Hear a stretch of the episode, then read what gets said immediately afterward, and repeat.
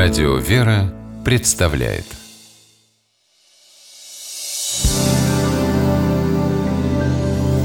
Первый источник Ой, слушай, Коль, лучше исправить, да, пока не поздно. Ты же знаешь, наше всевидящее око все замечает с полузгляда. Ты имеешь в виду маму? А почему ты называешь ее всевидящим оком? Вот око Господне над боящимися Его и уповающими на милость Его. Этими словами заканчивается 32-й псалом Псалтыри. Псалом, восхваляющий Бога как Творца и Промыслителя о всем мире.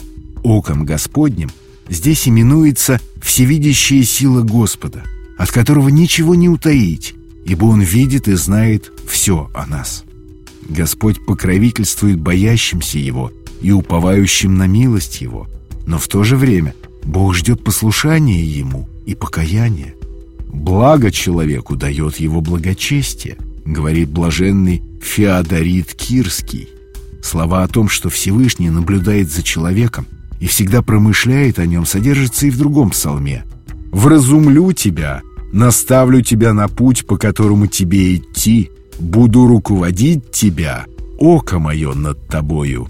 В христианской символике в виде ока, заключенного в треугольник в лучах, изображается промысл Божий, то есть проведение Бога о человеке и попечение обо всем существующем в мире.